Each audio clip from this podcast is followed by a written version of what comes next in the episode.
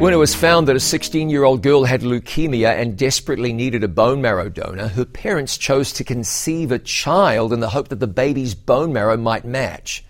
And it did. Everything that could have gone wrong didn't. And years later, both daughters were healthy and well.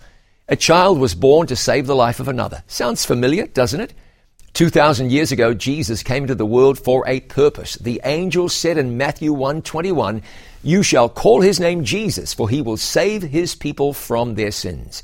Jesus was born specifically so that others could live. Yet he would have to die to make that possible. The older daughter received a bone marrow transplant and became well. If you make room for Jesus' life in your life, then you'll be well. You'll be well eternally. I'm John Bradshaw for It Is Written.